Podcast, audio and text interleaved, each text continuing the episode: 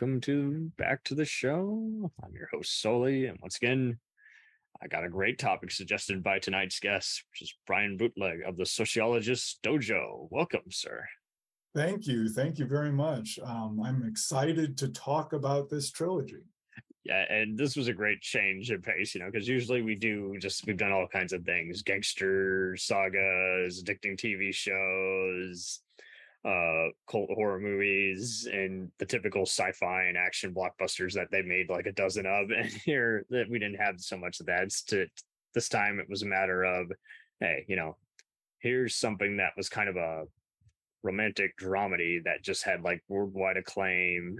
And uh, i learned a little bit about everything just prepping for this and it was a good excuse to finally watch the final entry. I had seen the first two a while back and then to finally catch up and watch this one.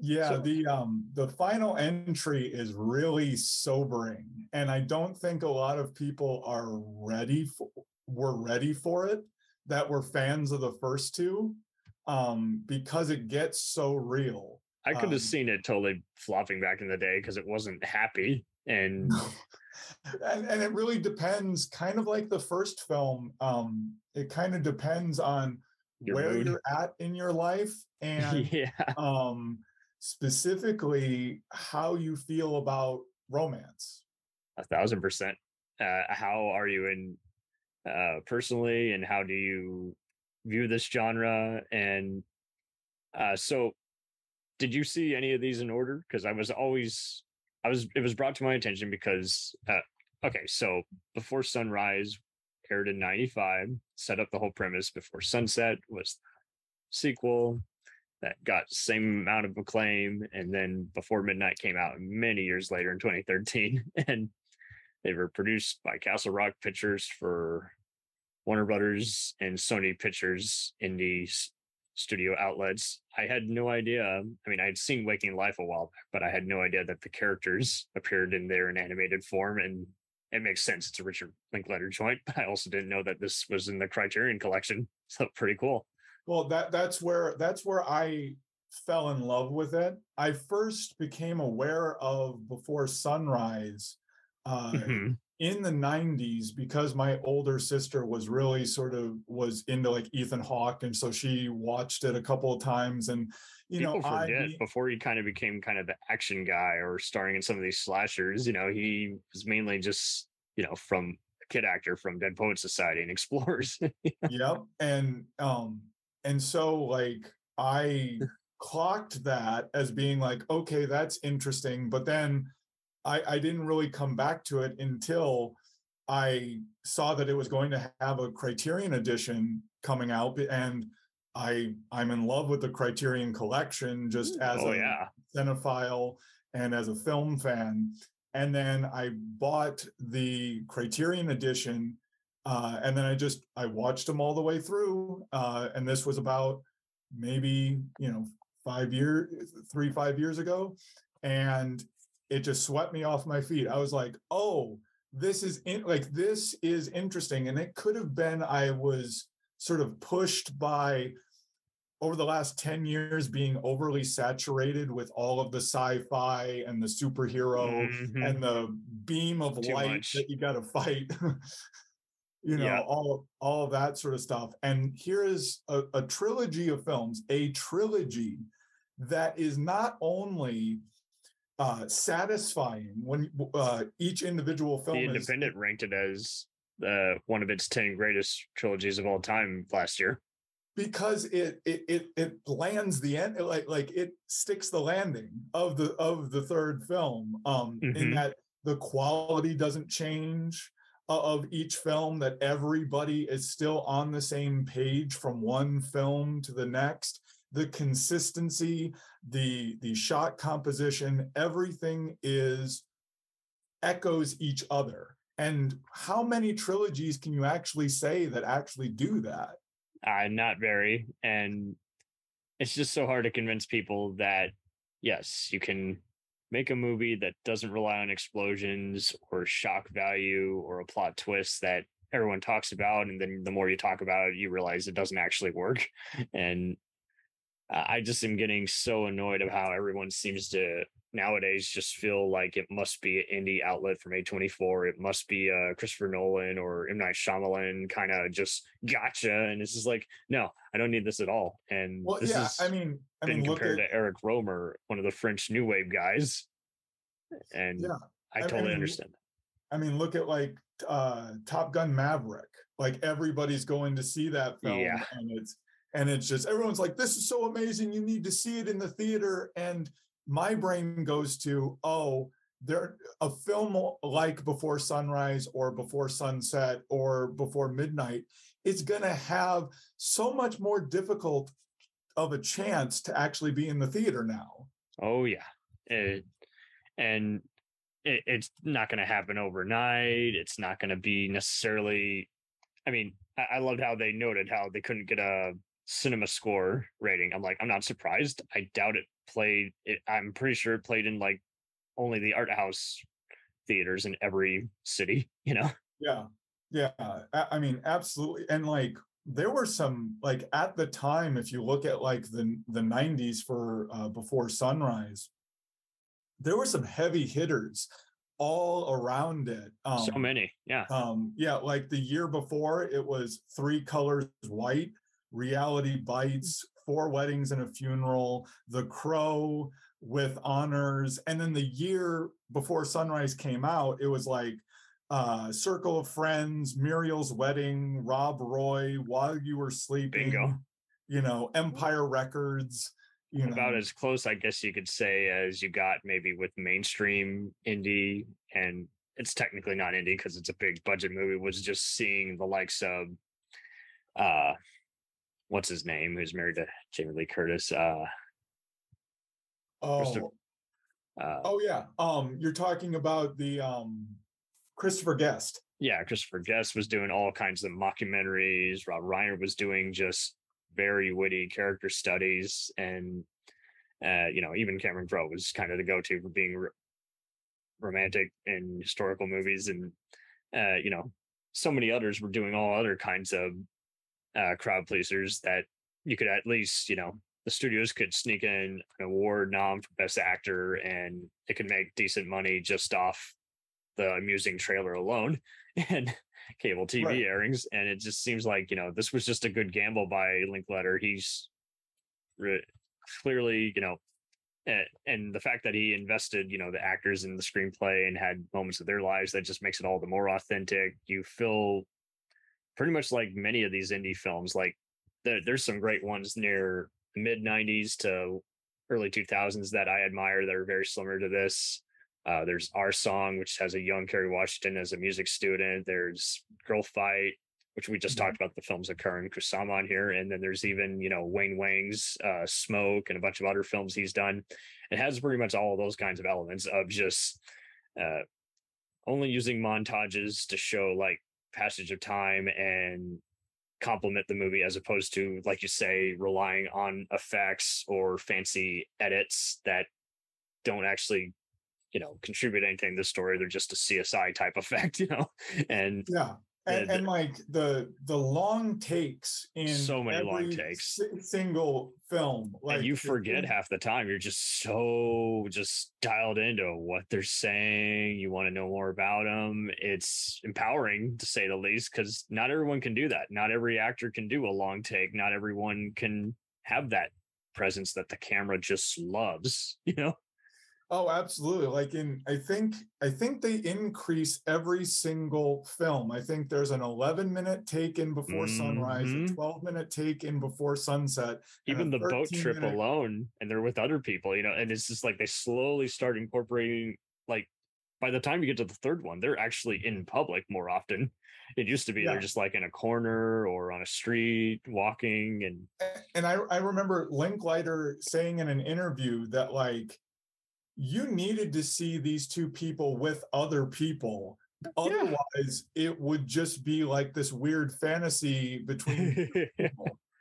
and it is part of the third film's really um interesting pivot into a lot of relationship reality that makes some people uncomfortable uh, there's that and I mean, it had to be indie because if this had been a major studio production, you would have had to, yes, you would have had to change it up, make it a little more funny, add in some element that's known to be successful but isn't necessarily realistic because you know how producers get you know, we were just talking politics before, but yeah, producers are even worse at I just feel I'm gonna lose money. It's just not gonna land. It's like, no, audiences really do want something that's not predictable. It's just it's hard Yeah, to do. It's- hard to be motivated, especially if you keep seeing crappy results and have to pay your investors back. Well, I mean, yeah, that's that's the problem with Hollywood being reactionary. That's why you get the same thing happening over and over again. Is that oh, this worked? This is great. This this worked. Oh, all right. Well, I'm going to do that ten more times, Mhm. and then and then let's rake in the money. And so, like uh, for instance, uh, if we're talking about before midnight, if this was a studio picture, you knew that both the um the ex-wife would have been a character and they would have had a couple scenes together they would have hired a big award winner who can give a speech that will win her another award. Yeah, yeah, it would have been Yeah. very baity as And- and- opposed to wow, I don't know who that person is, but they're really good actors. I really felt like I saw an actual argument, you know, or a love Yeah. triangle instead of oh, you know, commonplace by trope designs. There must be an argument in the third act, you know. right and and the the brilliance about about that about midnight is that you see the seeds of it in that car ride in the beginning of ah, That's the a film great shot, isn't it? yeah you forget that there's even you know someone driving them or anything you're just more like okay they're they're coming out of their shell they're doing something that they're not sure they want to do and they're going to commit to it and the way in which they the dialogue is as people talk which is talk over each other right? And the way that they actually are able to do that was so much rehearsal rehearsal. I think that a lot of people thought that a lot of these films these three films particularly were all improv when it was so it's easy to think that they just weren't used to the style. If anything they might have changed the line you know? Right and and it is that that sort of like that conversational style that needs to be so rehearsed in order to get it exactly right. half the time the rehearsals will even make it in there and that's why they feel so natural but yeah it, it, it's tough to explain to people unless they know have friends who are into acting or they've done it themselves and it's like you say it's just kind of amusing too in that you never really know if you know audiences are being taken out of it because it's not formulaic or if they just it's just they don't watch too many indie movies even though there was plenty of them in the 60s to the 80s and but yeah I by the 90s it was a different type of indie already you know? It, it is really interesting to think about modern audiences and and yes midnight came out what nine years ago so it's not that long but um if modern audiences would get bored with the pacing of these particular films. Yeah i i mean if studios were to start making this be commonplace make that be like this i'm, I'm not worried about it because generally indie wins out. I mean just like george romero was always independent and just like all the guys who were doing knockoffs of tarantino were already kind of wanting to make those kinds of weird movies and just got weirder and we're going to be compared to him nonetheless i mean it was it's inevitable. You, you can have all your Jim Jarmusch's and eat your cake too, and then eventually, now in today's climate, uh, I- I've seen some filmmakers joke that indie does really doesn't exist anymore because the minute you make it big, like at Sundance or whatever, you're now mainstream independent. You're gonna be asked to do again a Blumhouse terror flick next Halloween, or you know, like you saw with Ryan Coogler. Now he has the helm Black Panther, and his style is totally different from what we saw in even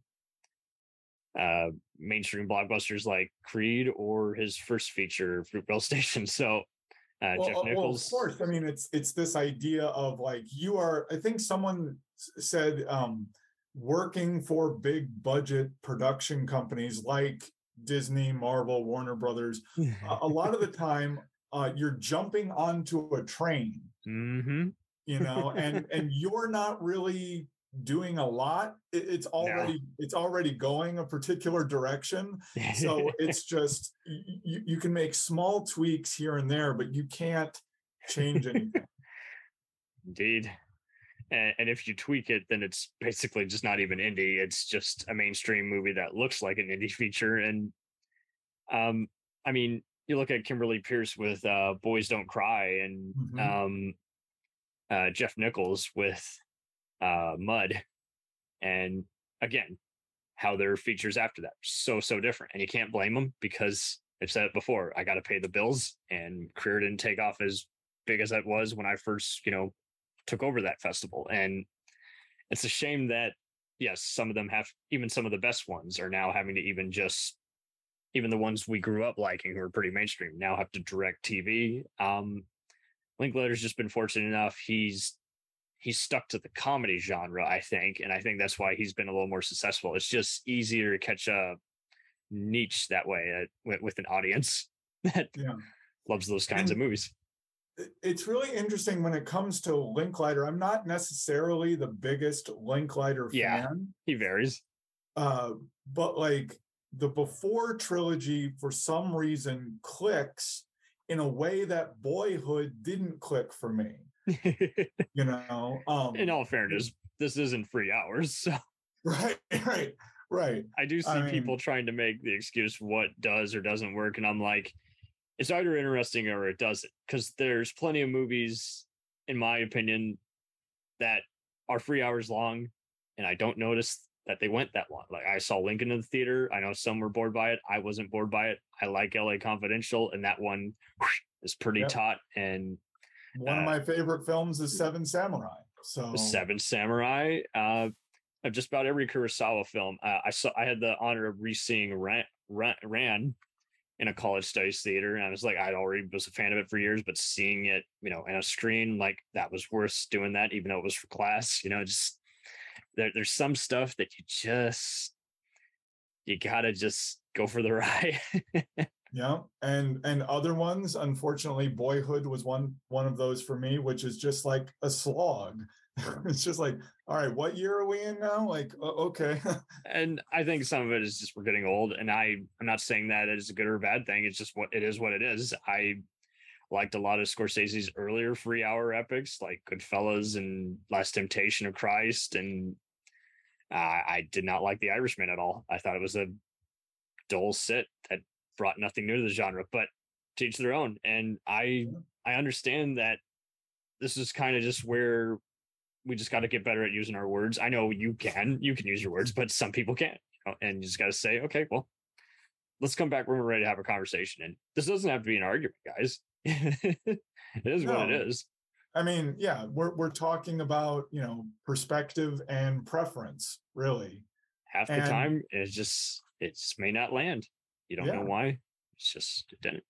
And and unfortunately, when we start talking about you know non-independent films like the Before trilogy with like uh, Marvel, and anytime that we have the marriage of certain fandoms and and, mm-hmm. and you know genres sycophants for lack of a better word um, yeah. where they literally um, have we call this in sociology uh, a reference group where these um, specific characters are a part of their reference group and a part of their identity and any kind of criticism of those characters or they're not portrayed in the way that they thought they would um, is then taken as a personal attack on that person. Yeah, people don't even know what overrated means anymore. Half the time they're like, okay, so you're talking smack. I'm like, I didn't say it was bad. I just didn't think it was award winning. Overrated right. means doesn't live up to the hype. But yes, because it still overall is used as a negative connotation most of the time, it generally is often thought of, oh, so you thought it sucked. Like, not saying that. Never said that. yeah. And and it's, it's a one-time really watch. It's not top 250. and um the what I love about the before trilogy is not only because not only is it quiet, not only is there not a million edits, Uh, Yeah, that, every that the single camera just sort of sits there. You know, it's uh, it is the small scale story of two people having a moment and and it's all touching. It's all relevant. You know it's going somewhere. It's not like any other indie person where you're like, I guess this is going somewhere. I'm really distracted by their addiction or just not knowing what's going on. I got to be patient. Well, well, that and it like everyone, it, it it's a it connects to everyone because I think that everybody has in their life one or a couple of people Definitely that few. have been in their life only for a moment, but then change their entire perspective on the on the rest of mm-hmm. the world. That's And love in general. It's like, Yeah. you know, you've opened my words, my world. Now I got to follow you around because I know I trust you.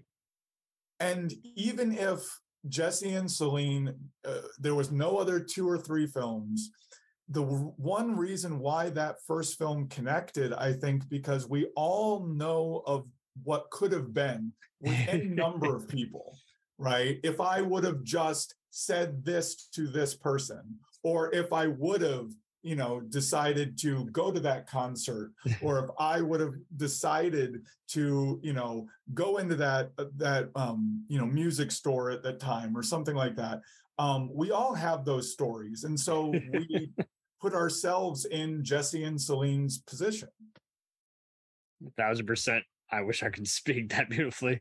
It is definitely that at that point. It's like, yeah, I mean, a- anyone else would want this to be wrapped up in a few minutes, and I'm just like, yeah, no, it, it, it just, it's just not how it's gonna be. It's just, uh, uh, anyone else, if you knew personally, maybe even you, if you were in this relationship, this would probably end within a few minutes, and you'd be uh, you know, going to work, talking smack about them to your coworker, and the movie does kind of establish how they're just uncanny people. They, you know, some of that is just the actors, some of that's just how it's staged, and it's like, yeah, I, I'm expecting any kind of thing to happen at this point. Yeah, and like the the way in which, well, a um, I love how each film rhymes. So oh yeah, stuff that stuff that is said in part one, I'll, I'll call them part one, part two, and part three. yeah, even though they just have- so we don't confuse anyone. That's a good idea. Right.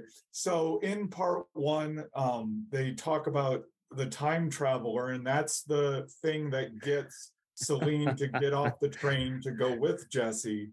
And the time traveler comes back again in part three as Mhm. a olive branch to try to mend the, you know, smooth things over. That's a fight. good find. I didn't think of that. I was thinking mainly on the locations they've been to that they say, "Hey, I want to hang out in a hotel." And next thing you know, they're in a hotel. I think by part two, Uh, part Definitely three. par- Part three. part three, yes. yeah. part three does that, and it's just interesting how uh, they do a good use of just over the shoulder shots and just enclosed private conversation and they do the voyeurism in a way where it doesn't feel sleazy or even necessarily like you shouldn't be listening to it it's just the it's kind of the walls point of view for lack of better words not so much a ceiling or a shoulder point of view it's mainly just like yeah here they are. They're having conversation you shouldn't be paying attention to this but you are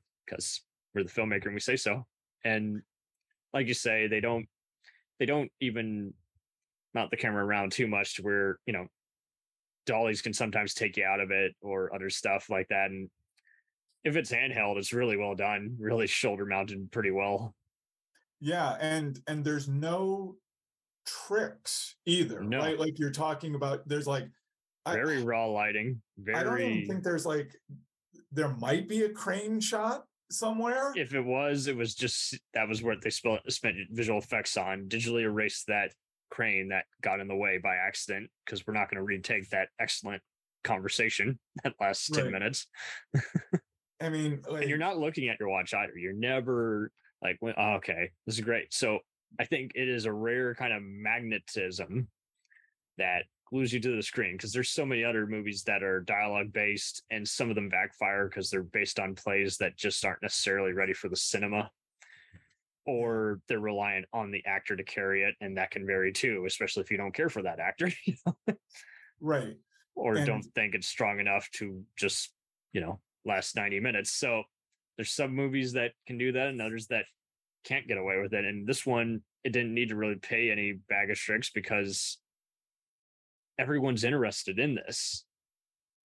There yeah. there's uh, i would be damned if i heard years later it's like oh, i don't like that chapter of my life. Like these actors could have even been romantically attached in real life and they would have said oh that was a rough chapter but i don't think they would have doubt regretted this experience. This is a special kind of film series that shows you know just make intriguing conversation. And like you say they did talk about stuff that no one ever wants to think about in a breakup but they kind of establish no they don't kind of they really do establish is like you know when they, they were very young you know 20 somethings when they first met and then now they're both got to be in their 50s by now right? And now they're in their 50s uh when and, when they did midnight they were like 41 or 40 42 mm-hmm. somewhere around there. No one could so, believe it. And what what i what i love when you look at all three of these films uh in any order what you realize is that jesse is a romantic playing a cynic yes. And so and celine is a cynic playing a romantic. Yeah and by movie two they're having kind of opposite viewpoints and then by movie three they're totally opposite of where they were first movie and so yeah I, I agree is like these movies would definitely benefit from multiple re-watches if you got the time and and the one the the middle chapter is only 80 minutes. It's it's a there is no fat on that film. No. it, it is lit, it is streamlined to a point and it was all shot at the same hours of the day for two weeks. So oh, wow. literally it is it is all it is no artificial lighting. It is all natural lighting of like late afternoon. Well, it's mid-afternoon to late afternoon or like two weeks. It's it's, it's brilliant. The the second film is um is perfection. I, I believe so because, like I said, movie one you wouldn't have known about had you not seen movie two. Movie one, I think that's just it. Like all these movies, they could only have been made in the era they were made in because movie one is a total total 90s movie just yep credits are slower that it's more upbeat there's a lot more uh music montages with no dialogue being said and them holding hands and yeah movie two it's like any other sequel that was made in the 2000s except it's indie scale and right. But i do i do concur it does try to be its own special kind of movie instead of try to just ape the first movie like so many sequels do. The the interesting thing about from from one to two one um there's so many other films like movie one before sunrise mm-hmm. because it's it's just one guy backpacking through Europe or going through like tr- traveling, getting on like Gets romantic, romantic, adventures and these sorts of things. Any other and, movie it would have been a private school boy exploring his sexuality, you know, or some shit like that. it would have been right something like and that. Then, Instead, it's two you know young adults who are slowly figuring out what they want to do with their life and when you get to this the sequel it's like you had this experience that was such an imprint on your personality. Where where are you now? And there's where a shot yeah. there's a shot in sunset where he is talking about her at the beginning of the film he's talking about her to the press and there is a shot of from before sunrise the first movie of Celine, and then it immediately cuts to Julie Delpy in Before Sunset. It's, it's one right after the other, and it is it is like it is fantasy into reality in that moment, and it is. that's brilliant. a good. That's a good note because uh, it, it is one of those you know there's so much to analyze in this movie and it's not to be cute you know nowadays when people do that they make more effort if it's just an easter egg you know and it is a cool shot because like you say it's it's just very it's a love letter to how far this whole thing has come instead of just you know we did it because we could. And it was if, if what i remember from looking at like interviews that it was they wrote themselves into a corner in part two that they Mm, I ultimately bet. had to do part three you know uh or at least that's how they felt because yeah it's a lot to take in and like you say you know there's so many ways it could have gone wrong and it does just a good job of never having to explore anything else or worry about everything all adding up like because it does add up like what's working is it's on the relationship any other filmmaker would just worry oh, okay are my leads going to behave it's like no that's that's not what this is about this is about yeah uh, just so much. This is about, again, these two individuals who weren't the same by the time they got to the end of their life. And yeah, movie four would probably wreck it. It just would probably, it wouldn't wreck what came before, but it would just be just very unnecessary. Because, yeah and i and i think we've moved past like each of them was separated by nine years so it would have had to have come out like by the end of this year um Right. if if there was and it's not in production as far as i know unless they're doing it in secret Uh, yeah, wha- wha- whatever they're thinking, I wish them the best because, I mean, you also just want a natural sequel, and I think that's just it. These are all so so natural. They loved what they got, so they recreated it, oh. and Yep. instead of just, well, we got a claim and we made money on it, so let's do it. And it's like, no, don't don't do it just to do it. Do it because you legit want to make something of it. Yeah, and the what I love is the way in which these particular films uh, play on our cultural and social norms. that's that we- practically what they're doing half the time. They're like, "What is this weird? We make love." You know, it's like so much of that snarkiness that is like, I think that's why it just it, it found its place, or it was like, ah. Well, it, well, it, it's that it's that sort of idea that like you know what kind of person you are depending upon how you react to Jesse and Celine. bingo.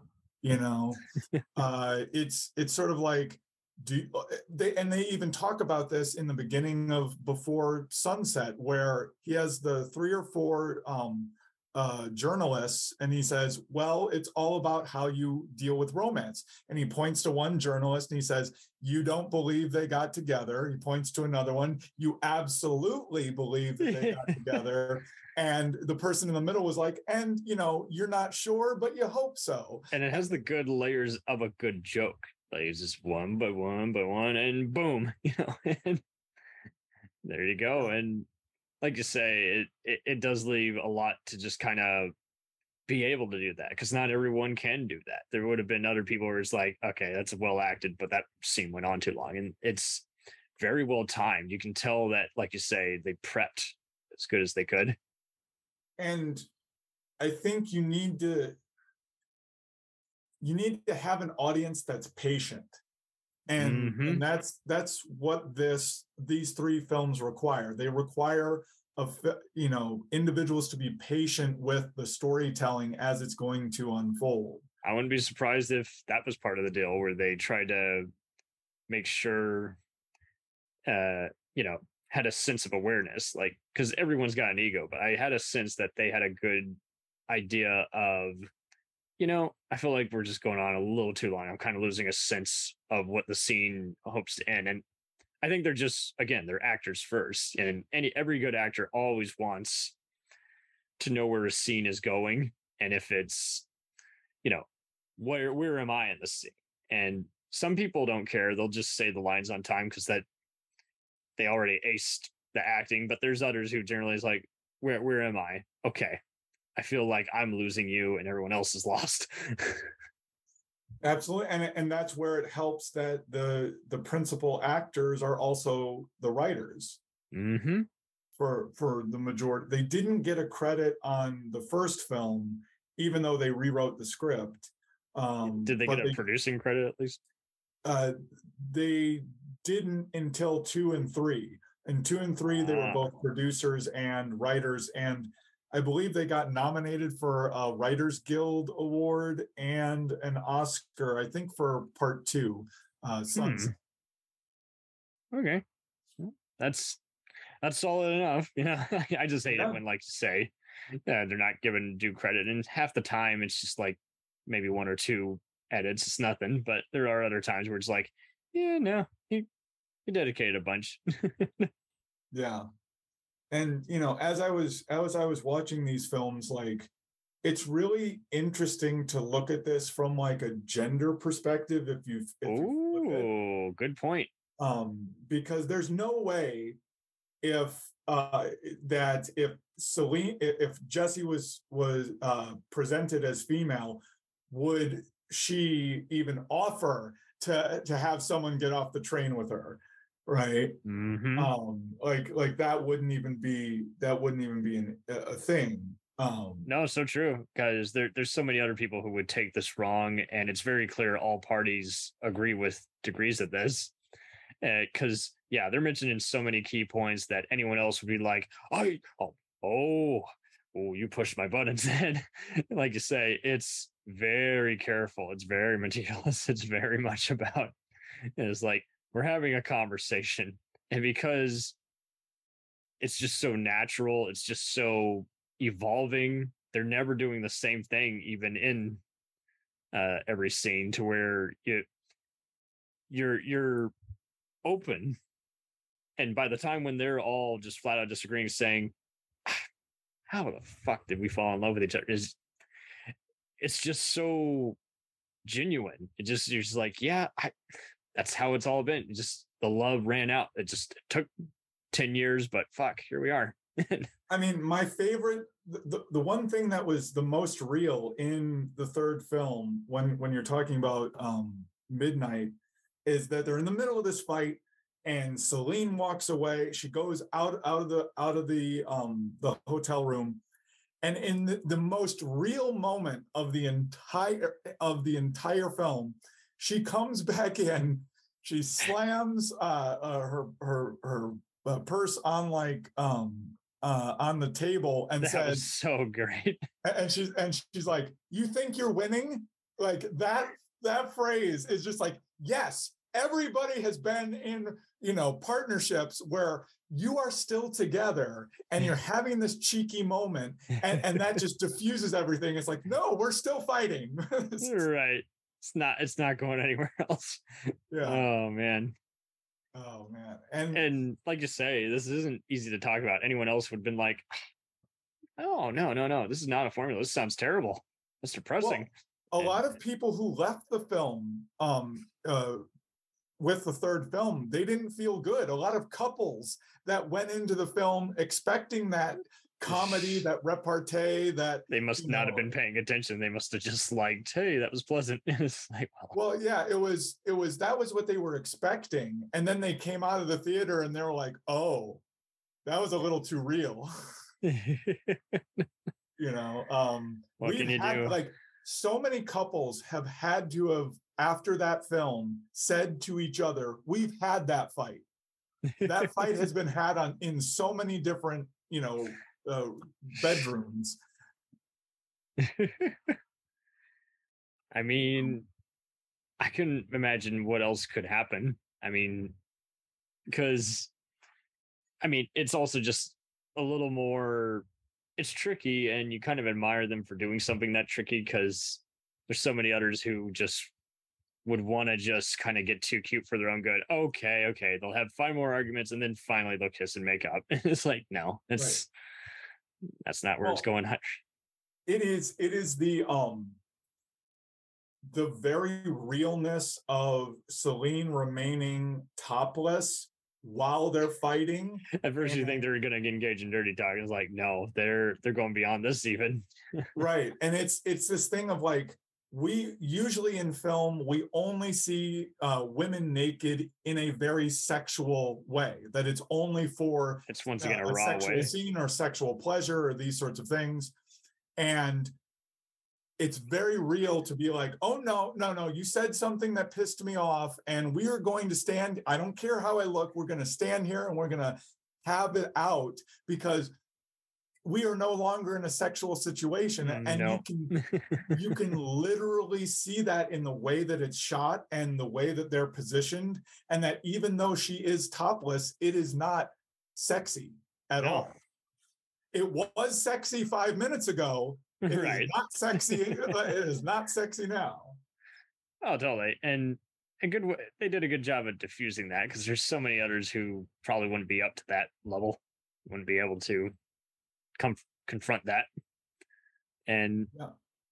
again just rare kind of filmmaking yeah i mean it's it's it's amazing how in in the lead up to that fight in midnight um they both try not to fight which is such what couples do is like you try not to fight and then someone says something or or someone does something that, that or they try too hard and it just doesn't sound sincere even though it is sincere. And there, there's several moments where it's like i'm on their side and then i'm on the other side. And then it's like whoa whoa whoa tell me more. I don't know about this problem that you're having.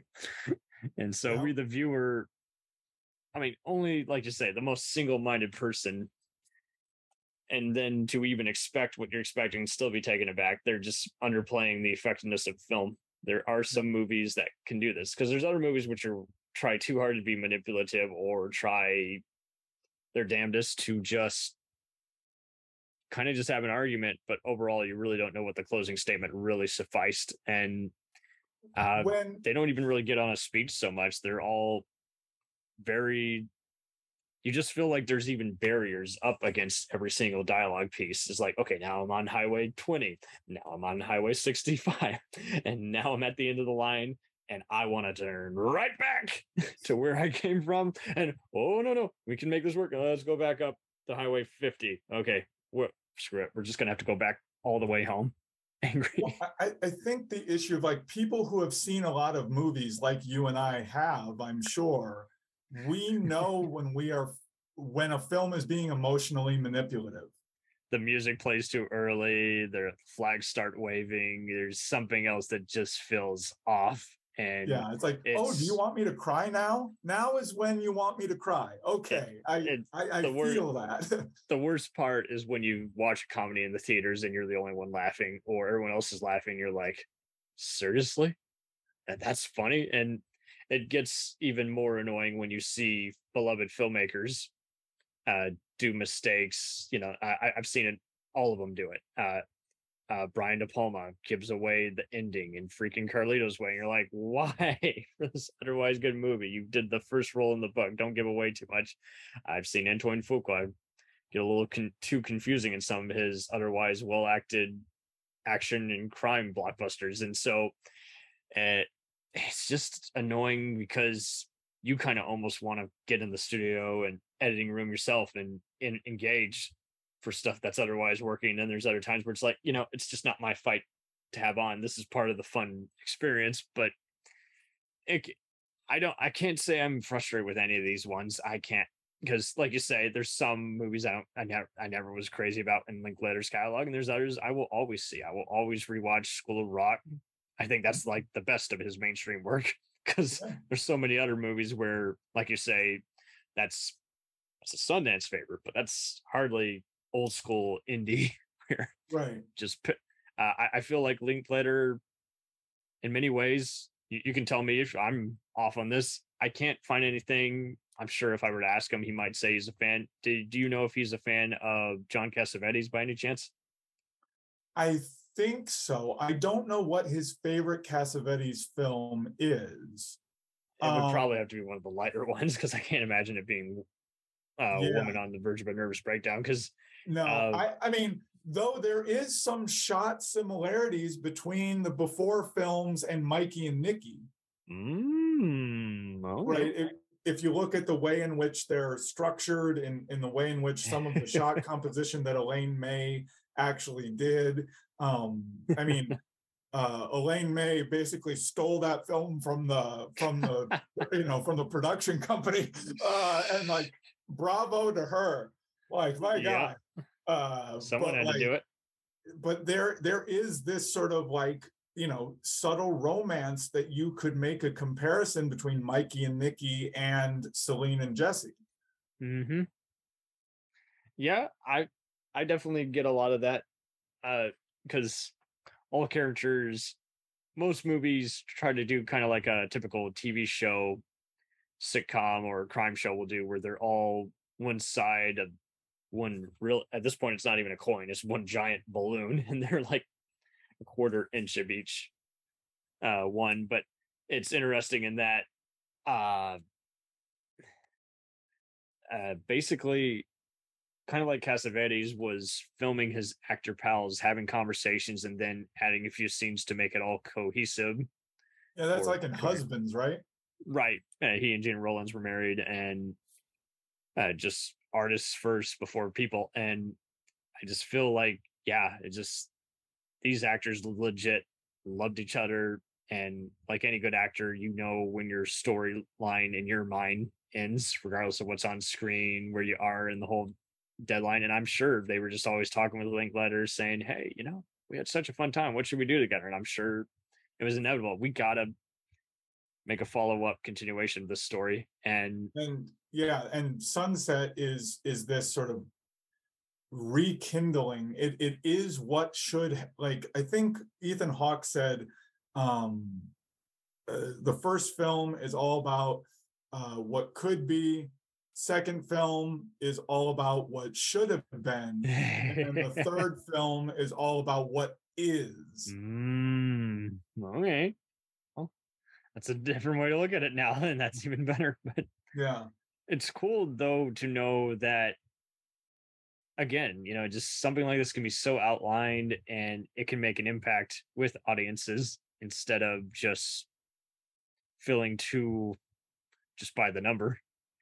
Oh no, yeah, and I I really like I would like to think that there's still room for films like this or or that I would hope because I know audiences are getting sick and not all of them on board with everything. But yeah, you would think by now something would. unless they're they're just go they're gonna go the newer ones are gonna go direct to streaming. I would It's true because they just don't want to take a risk. And yeah. uh, I mean, Man.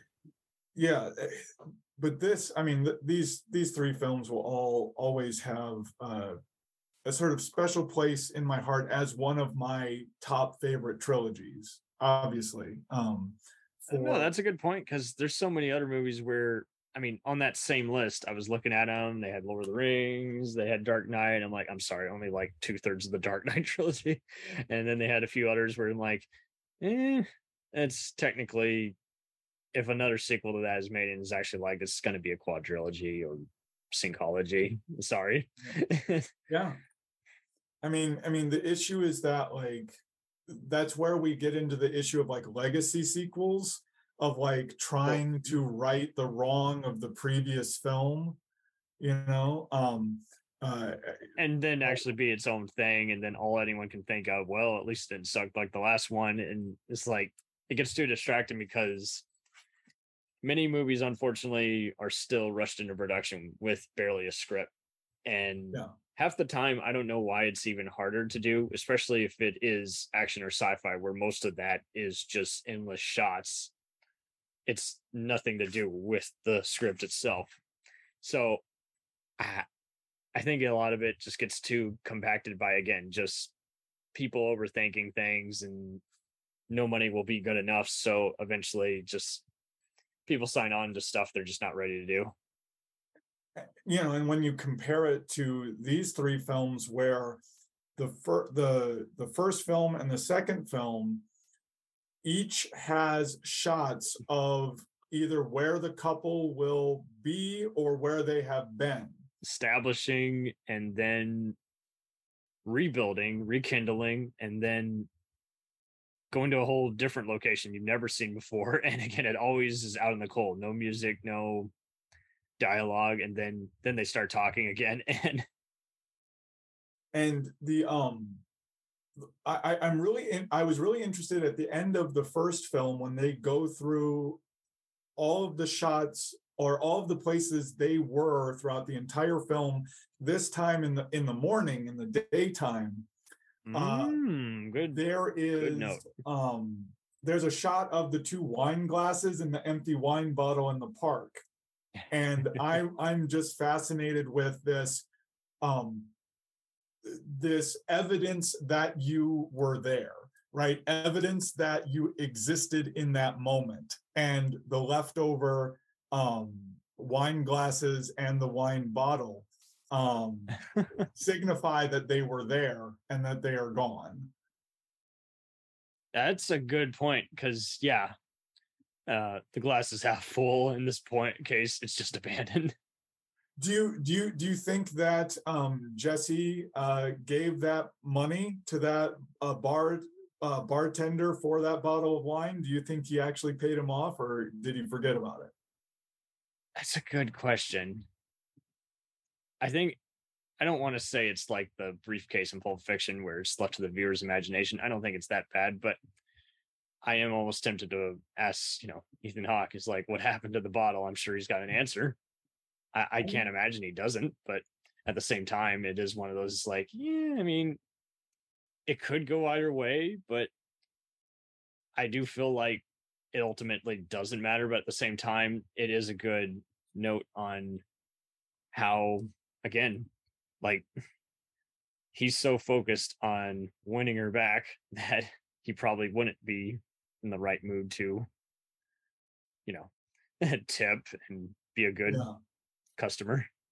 And yeah, that that all that like the the turnaround and the sinking feeling that you get when you realize he did show up six months later uh mm-hmm. at in the beginning of sunset yeah they're together and you realize oh they actually haven't been together yeah and that he you know that that he they look happy but they're not happy no i mean it's it's that they want to be together but they kind of don't at the same time because they've they've had a rough go of it. And it's just like you say it's very organized because uh you're you have enough to fill it all in instead of again excess where it's like all right all right, all right you're over explaining and and the way in which the film lets you learn about them through their dialogue or through their um, conversation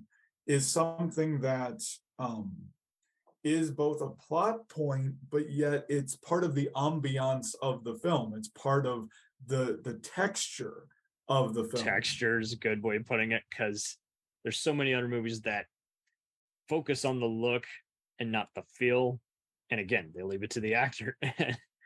uh, the, there are so many just calculations that just make you feel, whoa, I am in a different place now. And we were in the same room a minute ago, but it feels like a different room just because the tension's just getting a little off kilter. What, what's wrong, guys? yeah, especially especially in the third film. I mean, you can you can feel a difference when and it all difference. like like i said it, it all rhymes with the first film because in the first film jesse says well maybe um if we spent all of our time together you'd get sick of me. And then in the yes. second film celine says maybe we're only good in short bursts yes you know, years apart. Mm, and man. It's it's some big big stuff a lot it's of heavy. stuff to just kind of hang on to too. We're just like anyone else would be like, "Don't leave me hanging," and it's like I kind of have to be left hanging because there's just no way they're going to get along at this point. And at the same time, I mean, it's not like it was meant to fail. It, it totally wasn't meant to fail, but it's just a very natural progression. And taking all that time off, like you say, really was complimentary I, I can't imagine it going on for so so long to where, you know, you just you lose track of everything. right and you don't want it to to run into the ground uh especially so so are you of the mind of by the end of midnight that they are they are broken up they're not it's not salvageable? It's tough to say. I i think yeah at this point he's not as cute with his words as he used to be and she's very dissatisfied with many things. Or and the irony is you know he's too cynical and yes she does sound dissatisfied even when she's actually satisfied. She just that they're not they're not ready to make any kind of change but i do feel like they're always going to keep running into each other and begging to get back together or think about each other even though they don't want to be thinking about each other because they love it has a way of just doing mad things and i love how something like this can do something so drastic without you know, having to have it be too Shakespearean or just like, of course, you know, by formula's sake, they're split up, but they're gonna get back just because why not? You know, and well, I, I like that. I like that idea that they're in each other's orbit. They may not necessarily be together, but there is some... They might be talking smack behind their back. God damn you. I love you so much, you know? right and it, it is this sort of like the, their attraction and something always brings them together but they may not always be together you know that they're two people that need to have each each other in their lives in some capacity but it doesn't have to be romantic or it doesn't have to be uh ro- you know romantic long term. It can be platonic. It can be um it, it, can be like a fling or you know you know these sorts of things. Oh totally. Um, I, I think we all have individuals in our lives that do that that enter and exit our orbit i just had a um, friend who just got his cdl license. His wife works from home and wants him to take days off where they're apart from each other. And yeah. what's funny is he's very sociable but sometimes gets to be too much. So i thought that was interesting when i heard that report. There are some people they they need me time and i think before we had all these mental health podcasts and everything everyone was just really bad at communicating or understanding needs or identifying it. They just oh in the 1940s and the 1950s that's why everybody drank all the time. Drank, went to a psych ward was dissatisfied even though they had literally the world. And and other than that yeah it's I can't find many even bad reviews about this. I'm sure, if anything, it's people who just don't like anything really meaningful. yeah, you scratch the surface on some reviews, and it's like, no, this hits something in you that you're not willing to deal with at this time. This reminds me of my ex. right, right. And I'm going to take it out on this movie. Totally. Uh, so Roger Ebert with movie two noted how movie one was a mar- remarkable celebration of the fascination of good dialogue, but the second one was better, perhaps because the characters are older and wiser, perhaps because they have more to lose or win, and because the actors wrote the dialogues themselves. The Los Angeles Times noted that with movie two, there's a deeper, truer work of art than the first, and that keeps faith with American cinema at its finest. And that's interesting because, yeah, movie one, the New York Times and Washington Post just both basically note that the characters are interesting and it doesn't feel like a gazillion other movies you would have seen at the cinema at that time. And i'm like that's interesting because uh uh and I, I think that just says a lot about how far we've come in cinema because it used to be movies were kind of word of mouth. Mm-hmm. Uh, people weren't necessarily always listening to critics unless it had made just so many worst of the year lists or you came across it on cable and you're like, wow, wonder what there was in that to make anyone sign up for this seeping pile of trash, you know? yeah. Uh, I, I think this is going to be interesting seeing how these age because I am seeing, yeah, everyone do a favorites of which one is their preferred one. I I don't have a preferred one really. I thought I did, and now I really don't because they're all well, it, one giant oyster now yeah it is it is a whole like all three of them have their particular place but in terms of my individual enjoyment um it would be my ranking would be uh top to bottom uh two three one you know uh i think on my Letterboxd i gave uh movie two uh sunset uh five stars movie uh three uh four and a half stars and then movie one four stars like that was my ranking Nice. Right. Yeah. Um, and uh, uh, yeah, we'll have to share each other's letterboxes.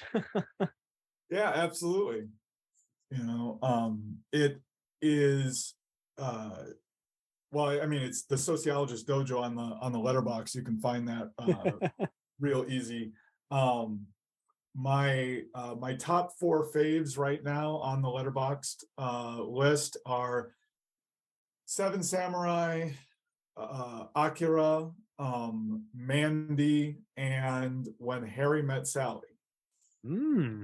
All right. Oh, very cool. Yeah.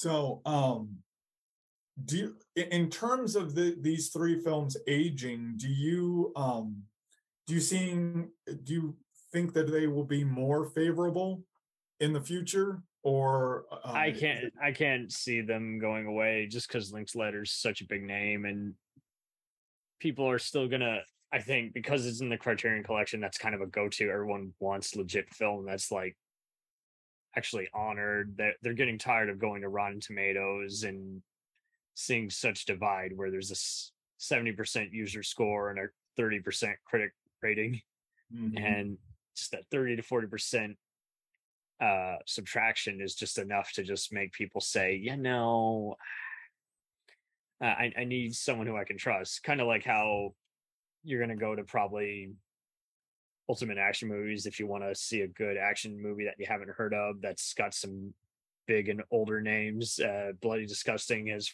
and other and Screen Rant have kind of been attracting a lot of horror guys and Mhm. yeah, with these, I mean, I think many sites, I mean, Total Film especially elaborated on them a bunch. And I, I can definitely see a lot of them just making so many just uh indie comedy drama favorites that inevitably are gonna just be like they're always gonna be ranked in that set series. And I seriously have not encountered anyone who just like thought this was meh, just like didn't give a shit. I, Well, I mean, what leg do they? What leg would they have to stand on other than their own wrong opinion? right. Uh, I had seen maybe parts of this, I guess, when I was 14. I didn't give it any attention, but I just knew I would probably be discovering it later on when I got to that mature level where I actually wanted to see something more gripping. But, you know, I could even see uh, younger teens getting into this, uh, you know, if their parents want to watch it and then just say, hey, you know, I need to explain anything to you, you know. They're not even that kind of movie where it'd be awkward to even necessarily see with relatives necessarily. and like it'd films. be interesting to do like a longitudinal um analysis of this of like watch these film watch all three films in your 20s watch all three films in your 30s and then watch all three films in your 40s oh, oh, so challenge is on, guys. Who wants? Who's up for it? yeah absolutely me I, I i did that i watched it in my 20s and my 30s and my 40s and i love midnight more now in my 40s than i did when i watched it in my in my uh in my 30s right? Uh, and there's just things that you pick up that you don't really think you think are over exaggerated until you're of the age. exactly exactly like you think them in their my- my 40s are being unreasonable until you're in your 40s and be like no i've said that exact same thing A thousand percent. I'm in my 30s now, and now I totally value my time compared to the 20 something guy who was like, eh, whatever goes, you know. Yep. what happens happens and now it's like i can't i can't afford whatever happens happens Right. like I can't do to my body what I was doing to my body in my 20s. even before covid uh, a little something Absolutely. Oh man. well this has been a delight having you on here and we'll definitely get you on some other filmmaker chats Any, Um, anytime. Thank you for having me. This has been great. a thousand percent you uh have anything that you want to plug Sure. Um, I have um, I uh, host and I'm um, the writer of the Sociologist Dojo, a blog and podcast that uh, analyzes film and popular culture from the sociological perspective. Mhm. I'm a sociologist. I have a master's degree in sociology, so I try to uh, blend together um, two of my passions. You know, the study of society and film and film culture. And so then I I, I jam these two together. Um, my blog is can be found. It's the Sociologist Dojo at www.thesociologistdojo.blogspot.com. And my podcast is on the Libsyn network um, Yeah. or uh, section. And you can find that through my Twitter handle at the sociologists.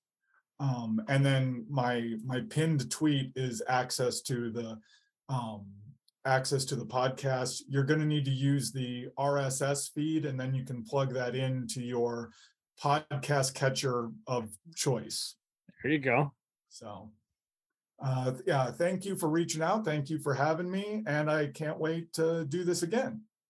you know it and we try our best to also just always just tackle someone who is like hey you know it's not going to just be an ego stroke and we're just going to actually legit dive into uh make sense of why we have always just uh found this person just so favorable and and it's just not everyone can do it. There's plenty who can tell you for days i i love it and it's like but why? I it just works. And so you want to always yeah just show an evolution especially with uh where uh someone can actually ev- evolve as a person and as an entertainer and you also want to see if they can actually just be why they make these riveting films, you know, because it's not always personal. Sometimes they do a great movie and it was, you know, for a paycheck because they can do it in their sleep, you know, like Coppola did. Absolutely. Um, well, I mean, I don't know if I'll forgive Coppola because uh, if you go to my, there was an episode I did on the Godfather trilogy, And, like, like the the reissue of Godfather three, where he said that he fixed it and he didn't do anything, um, and he and he and he, he did nothing with it. He did the same thing with the Outsider or the Outsiders yeah, and i just felt ripped off. I was like you did you did nothing? You didn't you changed the title and you had like a different introduction. And that was that was it for the third godfather film. Everything about the uh those performances and stuff were still problematic. You didn't change anything. And yeah. I think you'd like his new apocalypse version of Apocalypse Now. He took out the stuff that was criticized in the director's cut, and then he added some new scenes and remastered the whole thing. It's never looked better. well, I, I haven't caught that one yet, but um, yeah, He did absolutely. the Cotton Cu- Club as well, so now I, we we definitely need some Coppola revisitation. Yeah, I will. I will definitely put that on the list. I, I will see you back here soon, and thank you so much. Thank you. We'll return after these messages. Do you ever find yourself thinking about who would win in a fight between Goku and Superman? Hi, I'm James Gavsie, and on the Who Would Win show, me and my co host Ray ignore anything important happening in the outside world and debate fictional battles between characters from comics, movies, and video games. We got a new show every week, and almost always am I the winner. Yeah, not true, Ray. In the past, we've discussed such matches as Captain America versus Darth Vader, Solid Snake versus the Iron Giant, classic matchups like Robocop versus Terminator, and even The Muppets versus Sesame Street. That one was crazy. So if you're a fan of geek culture and love a spirited debate, check out the Who Would Win Show wherever you get your podcasts, or check us out at whowouldwinshow.com.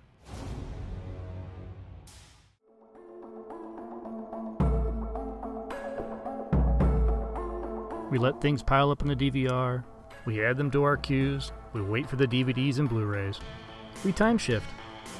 The Time Shifters Podcast sci fi, horror, fantasy, superheroes, comedy, action, film, television, maybe some not so current events. Find us on iTunes or at timeshifterspodcast.com. Cool thing about Blind Knowledge is we are in multiple countries. We are worldwide all across the globe. We are in the US. We are in the UK. We are in Canada, Germany, India, Japan. We're in Australia, y'all. BlindKnowledge.com. Now back to the feature presentation.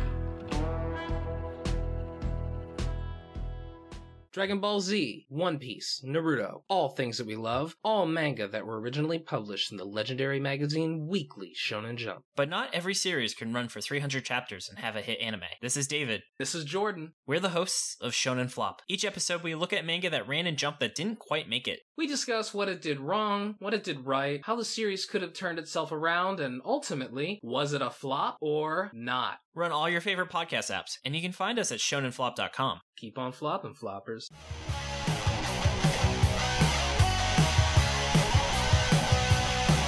Follow us on the web on Facebook, Twitter, and Instagram. The podcast is available on Podbean, Spotify, iHeartRadio, Anchor, Apple, and anywhere else podcasts are available. Feel free to review our show and leave comments on any of those sites. Thanks a million for listening.